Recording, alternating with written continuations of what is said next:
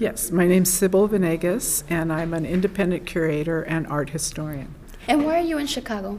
I'm here as curator of the exhibit Show and Tell The Photography of Laura Aguilar, which is opening tonight at the National Museum of Mexican Art here in Chicago. Okay, so how did you get involved with curating work? Uh, I've been a curator for a number of years. Back in the 1970s, I was involved with a number of different community galleries in San Francisco with the Galeria de la Raza and in Los Angeles with Self Help Graphics. And I worked uh, there as an assistant uh, administrator to the director. So uh, at that time, I began meeting a lot of artists and working for the organizations. I founded galleries at several organizations, and putting together shows just kind of became part of the work that we did. And over time, just evolves as you meet a lot of people, and, and it became part of the work as an art historian. It would complement the work that I did in the classroom and also the work, the scholarship that I wrote. So it all kind of worked together. How was your experience working with Laura Aguilar, like as a person and also curating um, her show? Well, I met Laura when she was my student in 1982 when I taught at East LA College, and so I've known Laura since she was a very young woman. When she was a, uh, she was already a photographer. She worked for the campus newspaper and she had taken photographs in high school. When I met her, she she took some of my art history classes, but I also introduced her to some of the artists in the local Chicano community. Those artists introduced her to other artists, and pretty soon she began to photograph the community. And so some of the early works in this show are the documentary photog- photographs of uh, people that she became friends with, artists that she knew in the community, and they've actually turned out to be wonderful docu- documents of the art community at that time. And then over the years, we, after she was no longer my student, we remained friends and Laura would, you know, show me her work, and we just became friends. And you know, uh, over the years, I've watched her photography grow and mature as she did as an artist. So I know that her work tells us a lot about like who she was, but as a friend and also someone who was her professor mentor, mm-hmm. what can you tell me about what kind of person she was, like on a personal level? Laura was a very interesting person, and, and most people that did know Laura, they if they came to know her, they realized what a wonderfully smart, perceptive, creative, talented person she was. However, Laura had another side to the to the uh, outer world, and if she, she was very shy, and she did not talk much. Once you got to know her, she did. She grew up with auditory dyslexia, which is a type of dyslexia that affects your hearing, which affects how you learn to speak as a child and because she couldn't speak in a normal way because of her uh, condition, people thought there was something wrong with her when really she wasn't intellectually handicapped. She just had uh, trouble speaking. But because the world is the way that it is, the teachers thought she was not intelligent, the students thought she was strange and odd.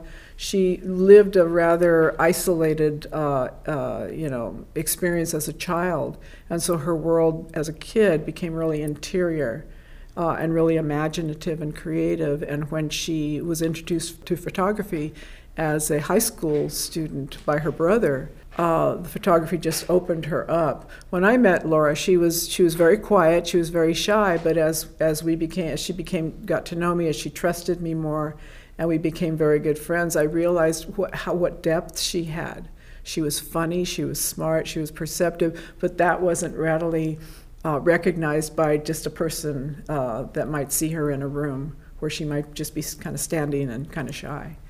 Did her work, if you know any of this, did her work have an impact in her relationship with her parents, or do you know anything about her relationship with her parents? I do know a lot about that. She uh, she came from a family with many creative women. Her grandmother was a painter, as was her aunt.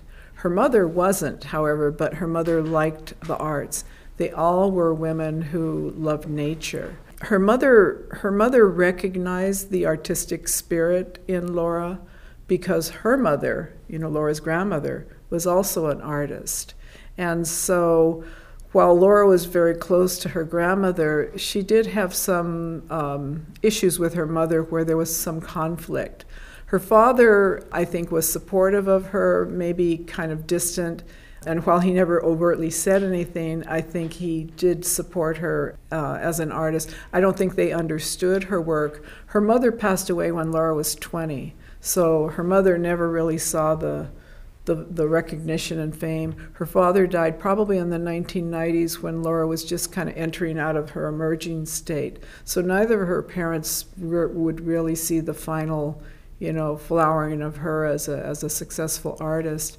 But I, I think they supported her in the way that they could, the way our families do, where they might not understand you, and it might even seem that they don't support you at all, but they really do. So, which one of her pieces stood out to you the most from all the time you've worked with her? I would probably have to say Three Eagles Flying. Three Eagles Flying is her signature piece. It was the piece that moved her from one level of an artist as a, as a young emerging artist into a, a, a renowned artist, uh, a mature artist. It was a, quite a deep uh, conceptual piece. I would say that that was, and I'll never forget when she brought it to my house. When she, Laura would always come to my house when she did new work and she'd say, I want to show you something new. And usually it would be in boxes or small prints of what would later become larger images. But this time she brought it over in a, it was already framed, a triptych, it was large. She goes, I want, and she was very humble. I just want to show you my latest, as if it was nothing. So she, it was wrapped in paper, and she opens the paper, and I look at it, and it was like, oh my God, Laura. My my first reaction was, this is going to make you famous, and because I had never seen anything like that before, and I knew it was so powerful, and I knew not exactly, but what she was talking about conceptually on certain levels, and of course later we talked more about it. But that was the piece that was the most amazing in terms of watching her transform as an artist. And then some of the works that she did, uh, some of the works that she did later, of course, were amazing. The works in nature were wonderful. The nature self-portraits, uh, those were those were amazing. I love the Joshua Tree series because oftentimes I would go out with her to Joshua Tree to help her as an assistant. And so one of the one of the gifts I get from that was watching the artist work and watching how, how difficult it was to go out onto those rocks, take off all her clothes, and lie down on very sharp, uncomfortable surfaces and conceive something that I'm watching her and not really seeing what she's seeing, but later on, it's what we see up on the walls. So I would probably have to say the Joshua Tree series, Grounded, and uh, Three Eagles Flying. So, how did her work impact you, and how does her work impact us today? Well, how her work impacted me, I think, a little bit differently than the public because I think the public sees her work and responds to it like, oh, wow, this is amazing work, and sees it for, for what it is. But I think I've, I guess, had the, the gift or the benefit of seeing the work from the inside out, of knowing this artist as a young woman, knowing the artist before most of the work was produced in the, gal- in the gallery that we have here, and having the, um, the opportunity to watch a, really a great artist emerge and unfold as with, having a personal relationship as her as her mentor but also as her friend. And so that was a beautiful gift that that I was given. The other gift that I was given by Laura was actually she asked me to be uh, her trustee of her estate after she died.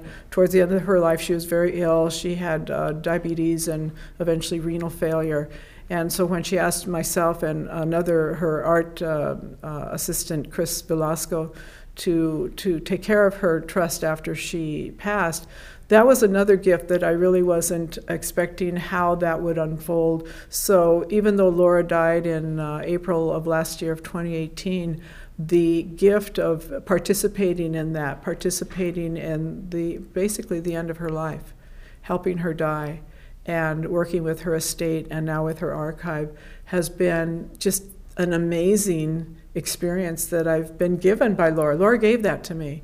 I didn't ask to do it, I accepted it, and it's, you know, it continues on. So here I am sitting here in part because of that. The advice I, I guess I could give any young person, you know, I taught at a community college for many years, and one of the things I would always tell my students, because you know I have students interested in all kinds of things and struggling with all the issues that young young people struggle with in terms of figuring out who they are and who they want to be and how they're going to get there.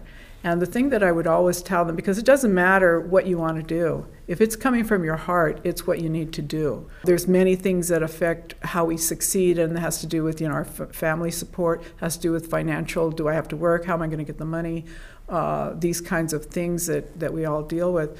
But I think that the the answer is to follow your heart. If you want to do this, whatever it is, and maybe your family is saying, no, you need to do something else, I think you really need to follow your heart because we can. I've known too many people that have, you know, gone on to become, you know, very successful professionals, become a doctor, a dentist, a lawyer, and hate it. And they hate it because that wasn't what they wanted to become, it was what somebody else wanted them to become. And somebody else's dreams for you are not yours even though they might be good ones and you might make a good uh, financially successful career, if it's not in your heart, you're not going to be happy. So just follow your heart. That's really the advice I used to give, and you know that's what you have to do for for you to be happy. Better to be happy than rich, or happy than anything else.